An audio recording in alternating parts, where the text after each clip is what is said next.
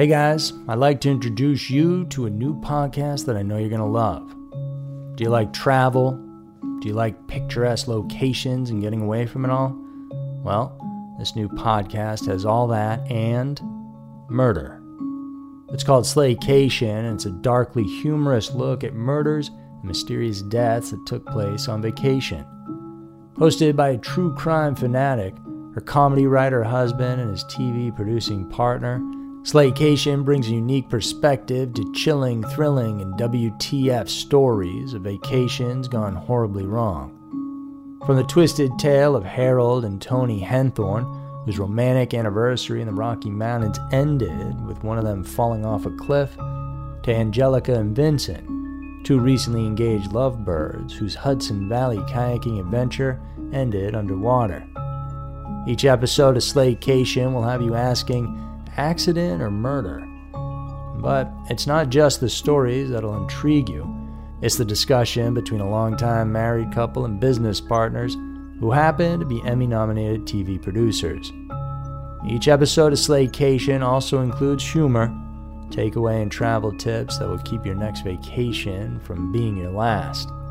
If you're ready to pack your body bags, Slaycation is available on all major podcast platforms Search for Slaycation on Apple Podcasts, Spotify, or wherever you get your podcasts. Every town has a dark side. This is Andrew Fitzgerald from the Everytown Podcast, where every single week we dive into insane and mysterious true crime stories, most of which you've never heard of.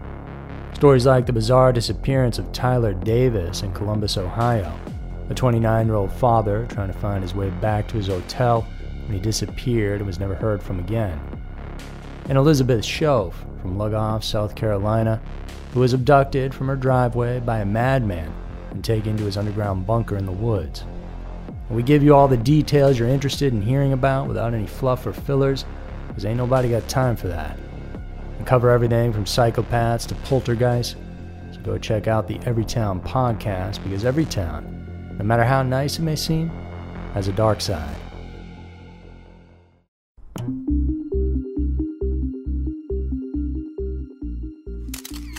Top 4 Criminals Caught by Confessions. Countless murders happen every day, yet only a handful are ever solved. Sometimes the only thing detectives can hope for is that the killer would come forward and confess to their crimes. Whether out of guilt or searching for fame, the people on this list did just that. These are the top four criminals caught by confessions. Number 4. Cosmo DiNardo. In Bucks County, Pennsylvania, between July 5th and July 7th, 2017, four young men were indiscriminately murdered by two cousins. 20 year old Cosmo DiNardo is the son of a wealthy businessman, and this isn't his first brush in with the law. He's had more than 30 run ins with the police, but somehow has never been charged or convicted for anything. Meanwhile, his second cousin, Sean Kratz, had been in and out of jail following several burglaries, including stealing a dog and lawn equipment. Despite being cousins, the two were never really that close. In fact, they only started hanging out in the months prior to their gruesome killings. On July 5th, the first victim became Jimmy Patrick, DiNardo and Patrick were once high school classmates, and on that afternoon, Patrick wanted to buy some weed. DiNardo deemed himself a middleman and offered to sell some to Patrick, telling him to bring $8,000 for a large amount of drugs. But Patrick only showed up with 800, and for that amount of money, DiNardo offered to sell him a gun instead. Patrick humored him, and as he turned to try it out, DiNardo shot him in the back, killing him. According to DiNardo's confession, he simply went and got the backhoe, dug the hole, said a prayer, and put him in the hole. He then said he burned Patrick's money because he didn't want it. Two days later, on July 7th, DiNardo picked up his cousin Sean before meeting with Dean Finocchiaro for another drug deal. DiNardo was supposed to sell Dean two pounds of weed, but the cousins had other plans.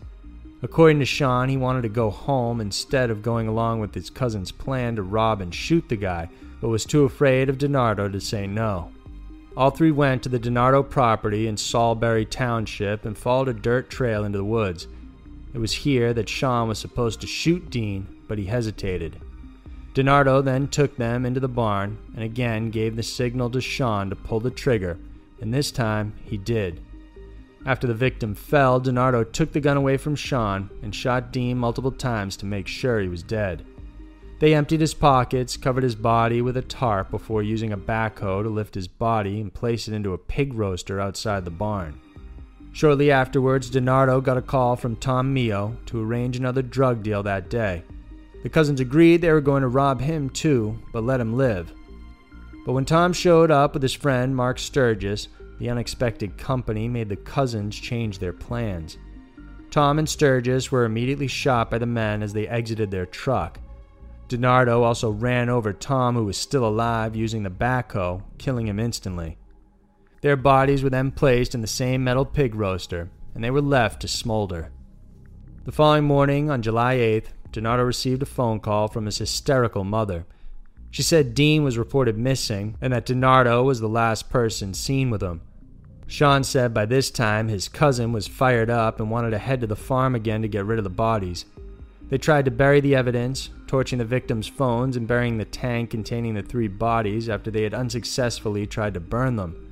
Eventually, though, police tracked down Dean's cell phone at the DiNardo's farm. On July 10th, DiNardo was arrested on an unrelated weapons charge. Since he was suffering from schizophrenia, he was not allowed to own a gun. He was later released from jail after his father paid 10% of the $1 million bail charge, and two days later, he was arrested and charged for stealing and attempting to sell Tom's car. It was suspicious because Tom's insulin injection was still in the vehicle. DiNardo's bail this time was set at 5 million. Then the following day he confessed to the murders. In exchange, the prosecution would not seek the death penalty. Cosmo DiNardo received four counts of criminal homicide, abuse of a corpse, conspiracy to commit murder, and several other charges. For these, he received four consecutive life sentences. Meanwhile, his cousin Sean initially signed a plea deal as well and gave his confession, but at the last minute backed out of the deal and pled not guilty for some reason. Now, he will spend the rest of his life behind bars as well. Number 3. Brian Hawkins.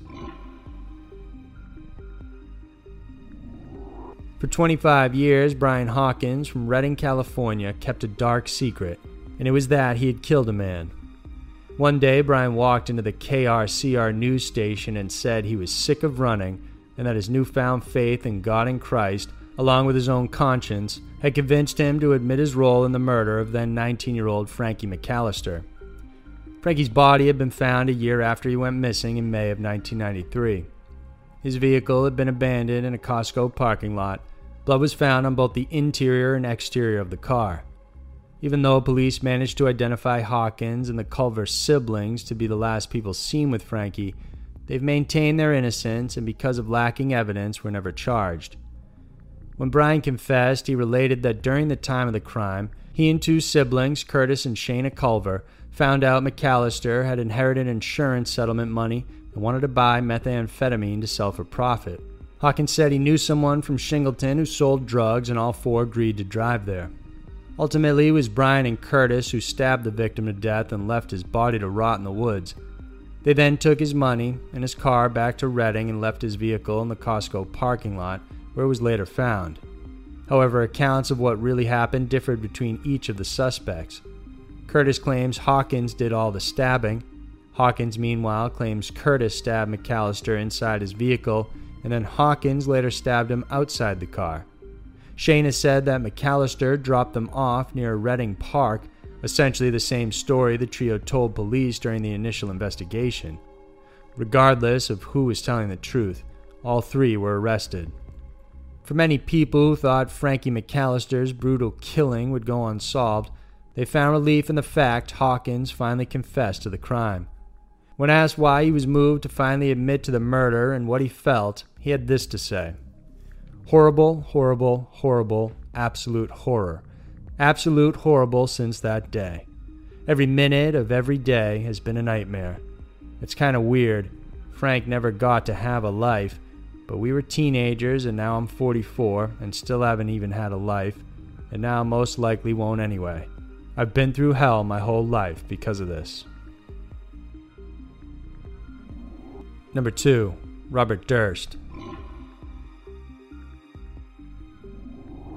Born to New York City mogul Seymour Durst and his wife Bernice, Robert Durst is one of four children. Even as a young kid, he appeared to have psychological problems.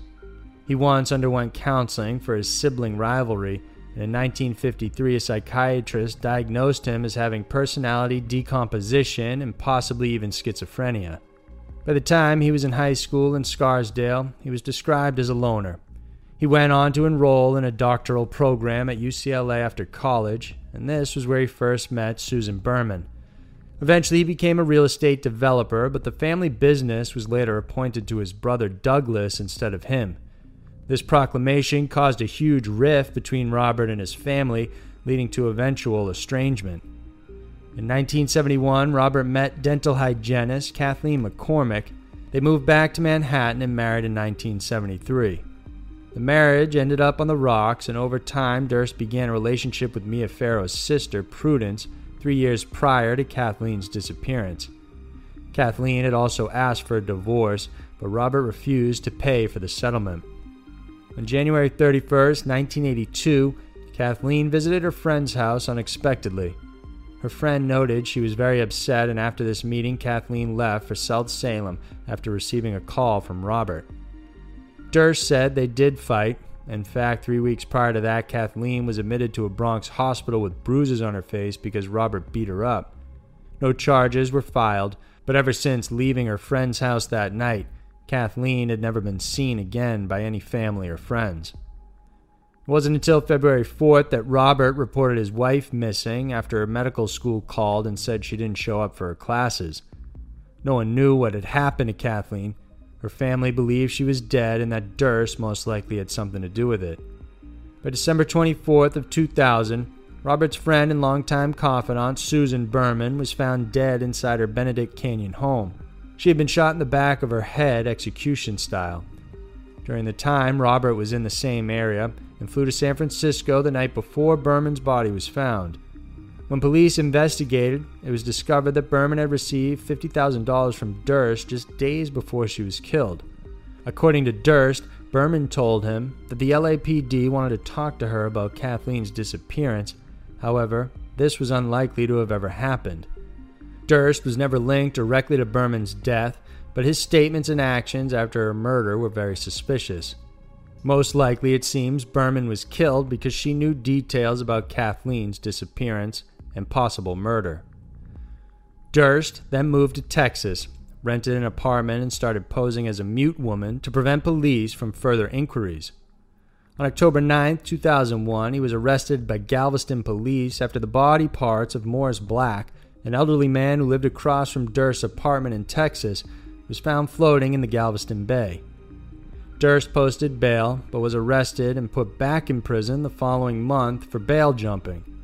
He was found trying to shoplift a chicken sandwich and band aids from a supermarket in Pennsylvania, despite having $500 in cash on him at the time. A further search of his rented vehicle showed he had two guns, weed, Morris Black's driver's license, and $37,000 in cash. According to Durst, he didn't kill Black directly, but the two had fought over a gun and it fired in Black's face, killing him. He then admitted to dismembering the body and dumping it in the river. Black's head was never found, so the story of being shot in the face couldn't be corroborated. Nevertheless, despite the confession, the jury acquitted him of murder. He was sent to prison on other charges shortly after, but was paroled in 2005. By early 2015, Robert Durst agreed to be filmed and interviewed for a documentary called The Jinx about his involvement in the past three crimes. During the closing minutes of the series, he was heard muttering to himself while he was in the bathroom and off camera, but with a microphone still on. What the hell did I do? Killed them all, of course. This statement has provided prosecutors with a chance to try Durst again for the disappearance and the murders. Currently, he is awaiting trial. Number 1. Henry Lee Lucas. Born in Blacksburg, Virginia, Henry Lee Lucas had a dysfunctional childhood and family life. His dad was an alcoholic and his mother was a sex worker.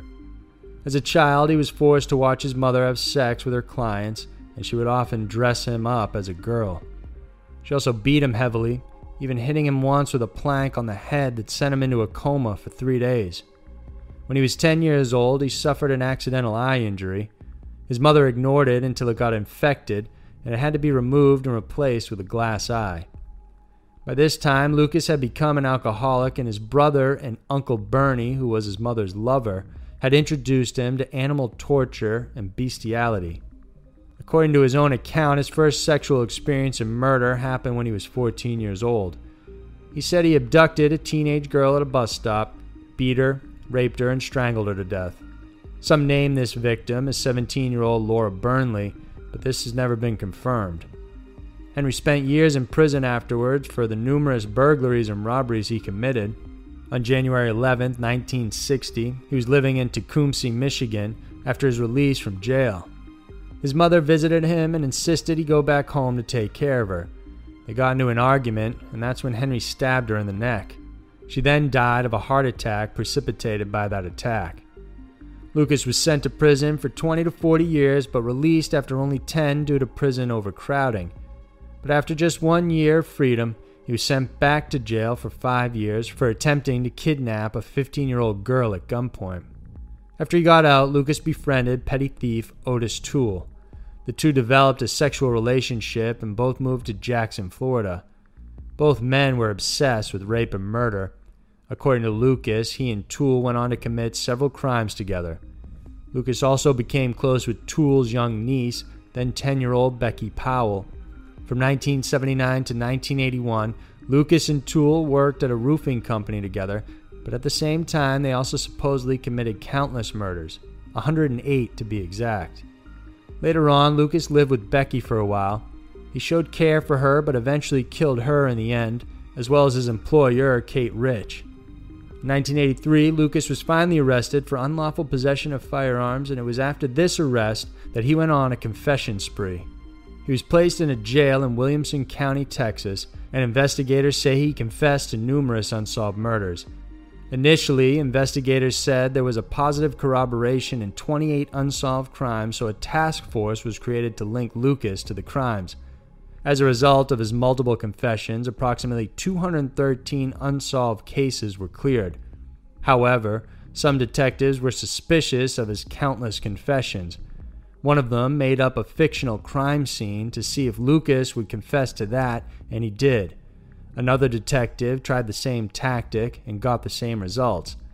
It wouldn't be long before Lucas eventually stretched his confessions, including claiming that he had supplied the poison in the Jonestown massacre. He also claimed to have killed people in Japan and Spain despite not setting foot in the countries, and that he also killed Jimmy Hoffa. Whether all his confessions were real or not, Lucas was found guilty of nine murders in Texas alone, including that of Kate Rich and Becky Powell. He was also convicted for the murder of a Jane Doe dubbed as Orange Socks, since this was the only piece of clothing the victim wore when she was found. However, records show Lucas was in Florida during the time of the murder and could not have done it. In the end, his death sentence was commuted to life in prison. Henry Lee Lucas died behind bars on March 13, 2001, due to a heart attack. So, there were the top four criminals caught by confessions. Murder confessions aren't common, especially for hardened criminals, but sometimes the detectives get lucky and the killer decides to share information or admit to a crime without much prompting. This often leads to a breakthrough and finally solving the case. If you enjoyed this video, then please subscribe to our channel because we have new videos coming out every Wednesday and Saturday for you to check out. Thanks for watching, and I'll see you soon.